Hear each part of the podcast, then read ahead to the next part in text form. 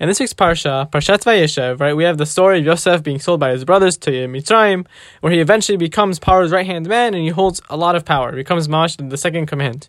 And so we all know the famous Midrash that explains that Yosef was sold to Ishmaelim, who usually carry very bad smelling shipments. However, Hashem on that day he, he intervened and he made it so it happened to be that the the Ishmaelim that Yosef was sold to, they were carrying good smelling spices, so Yosef wouldn't have to suffer the, from the bad smells while he was traveling all the way down to Mitzrayim. And so we show you like Hashem did a chesed for him.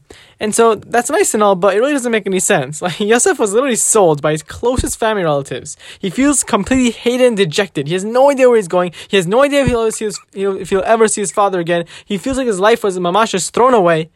So the question is, what's some nice smelling spices gonna do to him at this point? Like, who cares if it smells good? Like, oh great, it's not as horrible as it could have been. But 99% of everything else in his life at that point was going completely terrible. What kind of gift is this from Hashem to Yosef? Like, it feels almost like he's mocking him. Like, okay, great, it smells nice, but his whole life was his mamash going, going down the drain. And so, guys, looking at the story of Hanukkah, there's a, a very similar th- a theme, but on the flip side, and it can help us answer our question. So during Hanukkah, right, the main thing we seem to celebrate is the miracle of the, the candles of the menorah, right? That there was only enough oil to last one day, but miraculously Hashem made it last all eight days, enough time for them to make new oil. And so that's the story most of us say over when we're asked about it. But to be honest, it doesn't make much sense because the obviously bigger miracle miracle was the whole war that the Hashmonaim won, right? The Hashmonaim were incredibly outnumbered against the Greeks. They had not trained to fight at all. All bets were placed against them. It was literally it was not it was an impossible war. Yet somehow they they, they, they emerged uh, victorious out of nowhere. Hashem came, he, he did huge miracles to them, and they won the whole war. And so they beat the entire Greek army. Yet what do we celebrate? we celebrate the, the, the after party, like the okay, the, the oil at the end that lasts a little bit more. Chazak Baruch, but the whole the whole war, like that, that's not important enough. And you're gonna you're gonna celebrate the, the, the oil at the end.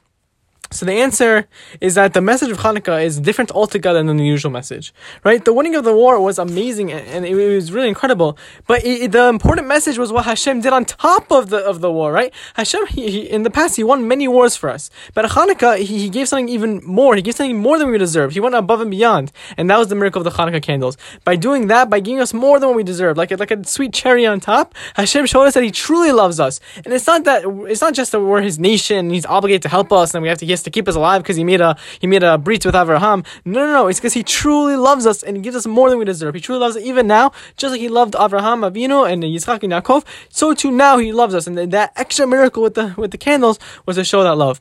And so this sheds light on the story with Yosef as well, right? We have to understand that Yosef, Yosef, even though he felt, he, we might have thought that he felt like everything in his life was going wrong, but Yosef wasn't just any man, right? He was Yaakov Avinu's son, his favorite son. Yosef definitely had faith that things would work out. He obviously uh, Yosef had emunah.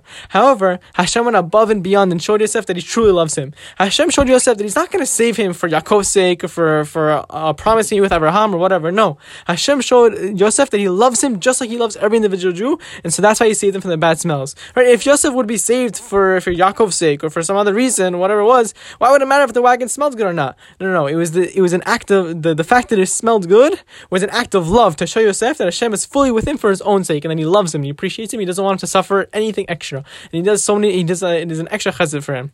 And so, guys, we have to realize that Hashem truly loves us. Sometimes it doesn't look that way, and we have to. We go through many troubles, but we have to understand that it's all for the best, just like you did with Yosef. And we have to always be on the lookout for the small acts of kindness that Hashem shows us with love every single day.